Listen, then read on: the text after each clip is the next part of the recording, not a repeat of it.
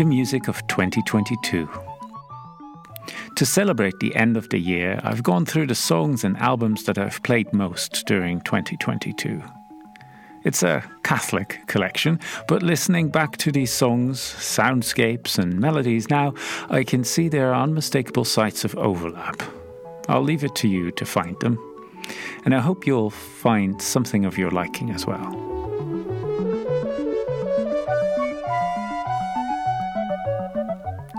January. Isao Tomita, Suite bergamasque, numero cinque Passepied.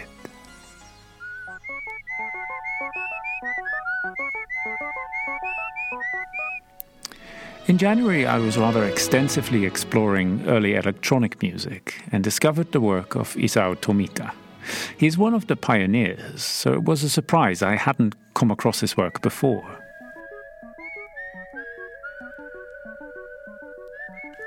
An eclectic fusion of classical composition and experiments with the Moog synthesizer. It reminds me of Wendy Carlos's impressive work. You might know her for her work on the soundtrack of Stanley Kubrick's film A Clockwork Orange.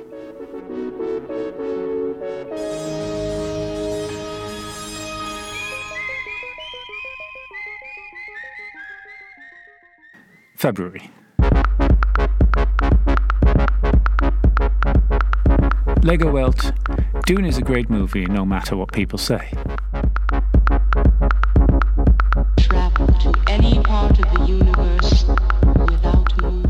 In February, I saw that Legowelt had released a new album. This was not too surprising because the electro guru from The Hague churns out new music more frequently than he does his groceries. But it's always a pleasant moment.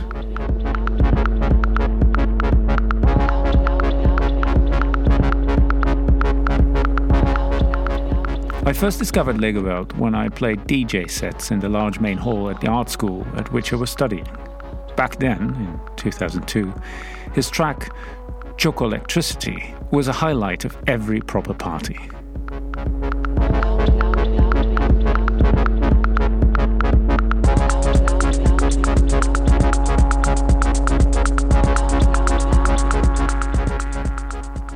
March. Sex Pistols and Ronnie Biggs. Einmal war Bersen wirklich vortrefflich.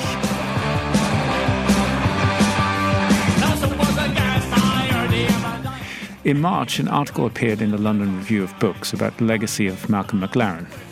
McLaren is best known for his creation of the Sex Pistols, alongside the recently deceased Dame Vivienne Westwood. After the band's decline had set in, McLaren thought it a good idea to feature Ronnie Biggs as singer on the Sex Pistols' The Great Rock and Roll Swindle, replacing John Lydon.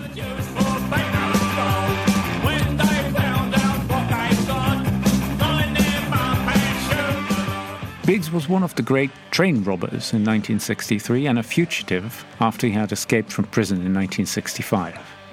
Asking him to sing on the album was McLaren's way of making sure the record would still be punk.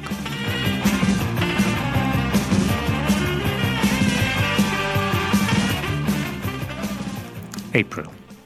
Andreas Scholl, I'm a Poor Wayfaring Stranger. A singer dear to me is Andreas Scholl. His classical work is well known, but perhaps fewer people are aware of his ventures into folk music, as well as electro, but I won't linger on that here. His renditions of English folk songs are intimate and appropriately plain. To his album, Le Voyageur, I return quite regularly, and I find its wistful registers quite attractive.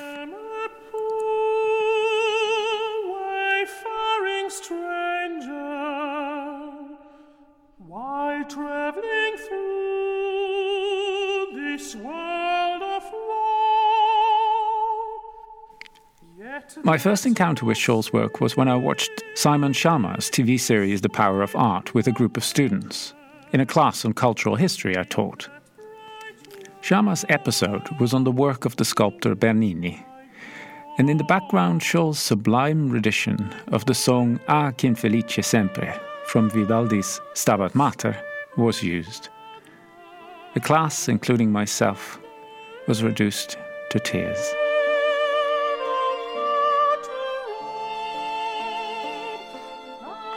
Interesting fact, the recording of Scholl's singing of this Vivaldi piece, released in two thousand seven, at quite crucial moments clips, possibly the result of an unfortunate microphone setting. For years, I believed my headphones were to blame. To release the record anyway was a bold refusal of perfectionism.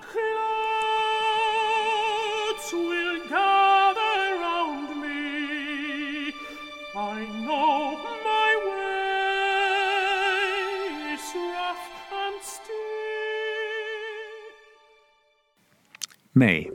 Matmos, Fight to Sodom, Lot do Salo.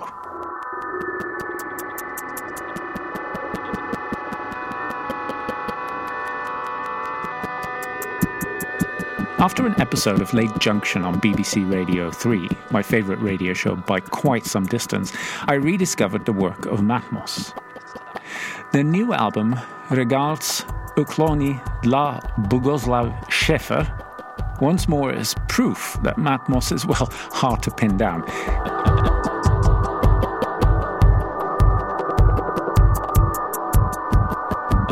Clicks and cuts, samples, instruments clearly invented for the occasion, all with a good dose of British wit. Matmos is another of those names that have been with me for a long time.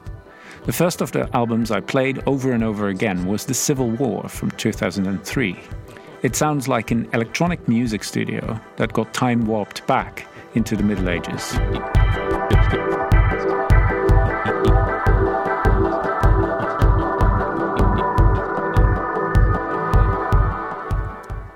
June. Hannah Diamond staring at the ceiling. There's experiment in the mainstream as well. I closely follow what the P C Music collective is up to, and this will not be the last track from their universe. And I think collective is more appropriate than label. If you look at them more closely, you'll understand why. To cry, try again, try again, but no reply.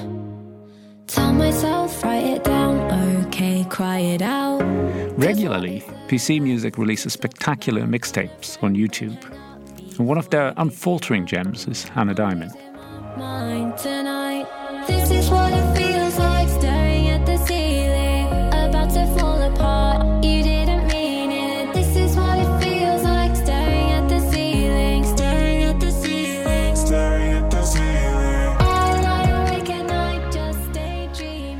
July, Conor McCassin, Jazz two.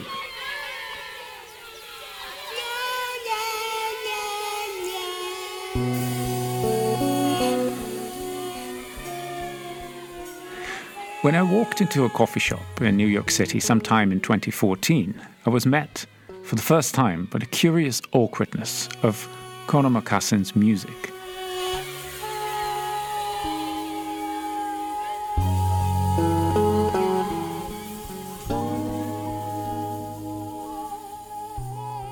From New Zealand, McCassin has carved out a vocal register that is so distinctive and strange, I don't think there'll be many artists who wish to repeat it.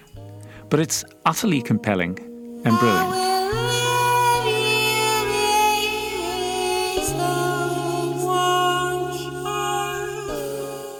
He is an awesome musician as well. Conor McCassin's most recent album, Jazz Buster two, is fairly traditional by his own standard, and it's very much a sequel to the earlier and somewhat more experimental Jazz Busters.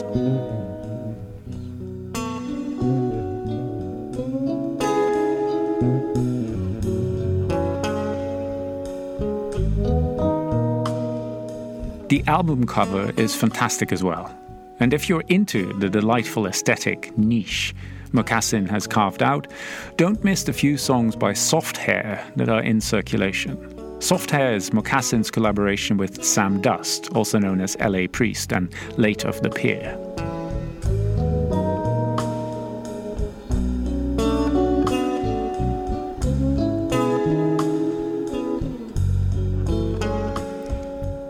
August. But the wheel through my palms, reaching deep, make patterns on patch reflexes, old and a twice built test. A payment lines, a be elastic on Max Tundra, Lights, A G Cook remix. An album I'd been eagerly waiting for was Max Tundra's remix tape, If you don't know Max Tundra, think steely down production quality, plus Amiga tracker software, plus a fetish for left-field chord progressions. To listen to his work remixed by related and friendly musicians is a true delight. What I've perhaps been waiting for most was A G Cook's take on Max Tundra, and then finally it was there.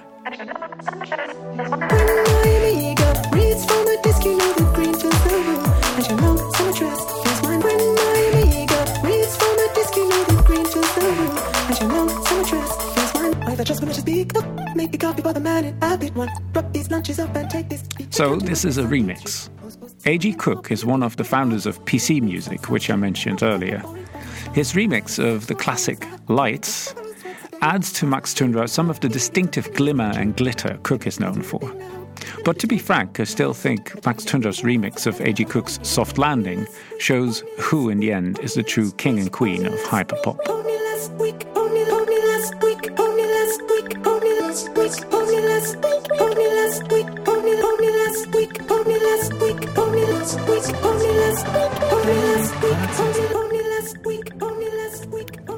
September. Sara Davacci, Hall of Mirrors.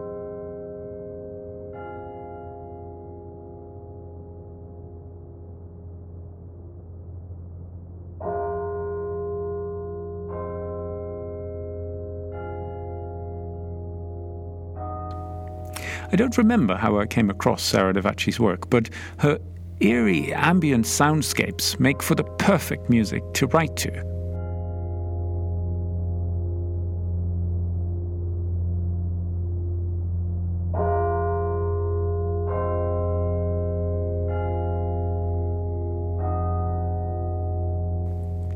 In Hall of Mirrors, from her album Two Sisters, the bells bring back memories of the medieval town of Cambridge I used to live in, with its crumbly churches and quiet graveyards and meadows. Listening to this, I cannot but conclude that apart from the pipe organ, the bell tower is the most majestic instrument I know of.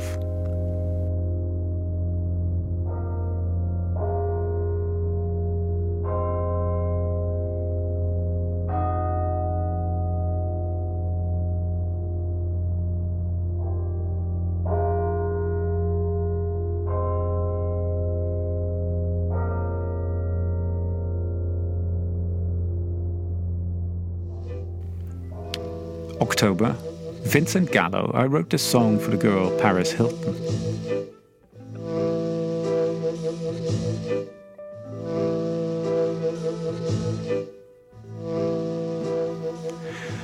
The faltering rhythm of Vincent Gallo's track feels somehow comforting, as if it proves that even a life lived in jittery bursts can be meaningful.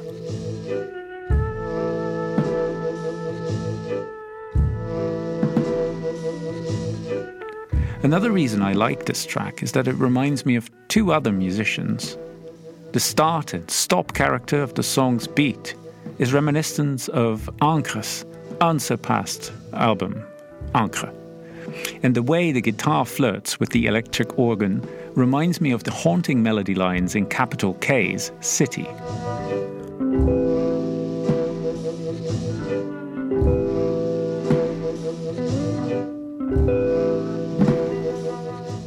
The biography of Vincent Gallo is worth reading as well, as it makes clear that music is not at all his main business.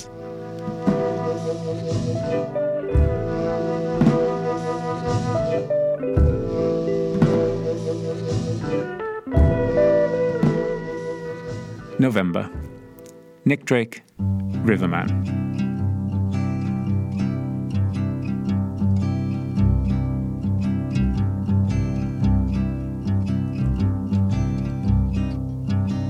Betty came by on her way. Together with my friend Nikhil Krishnan, I once ran a reading group on quasi-philosophical texts, and he suggested we read the lyrics of Nick Drake. It was a transformative moment to explore and discuss his music in all seriousness. Said she hadn't heard the news, hadn't had the time to choose. We didn't find much interesting philosophy, mind, but some of the poetry, is like a time capsule. She believes.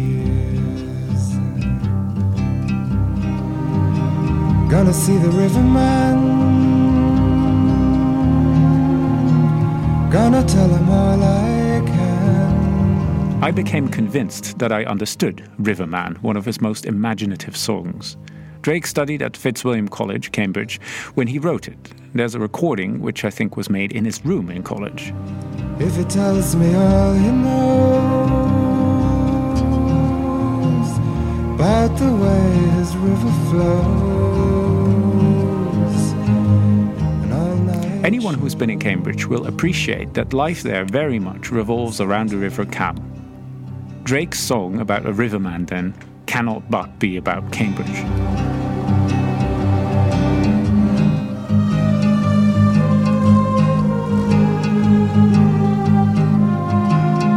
I imagined that the riverman was some sort of recluse, living on a longboat on the river. Perhaps it was some avant-garde hippie who sold marijuana to undergraduates. The conflict between the wisdom of the university and the wisdom of the riverman in the song captures the experience of a student who realizes the world outside the university contains too much of importance to ignore. Betty said she prayed today for the sky to blow away, or maybe stay. She wasn't sure. For when she thought of summer rain. December. John Mouse, The Combine.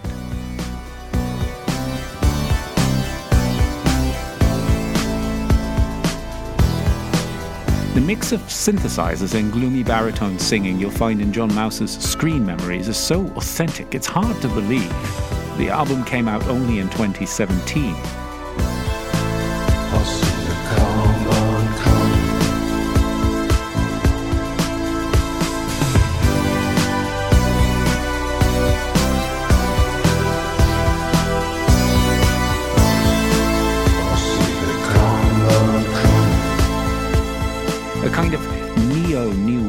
I suppose.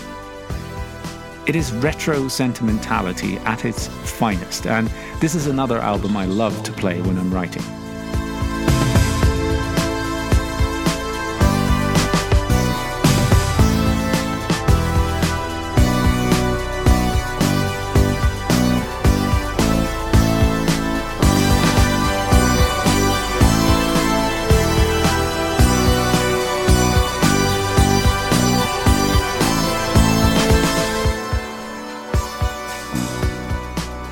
Well, this list just screams off the glorious surface of what I've been listening to in twenty twenty-two. There's much more, but for that, you'll just have to ask me if you're interested. I wish you all the best for the new year.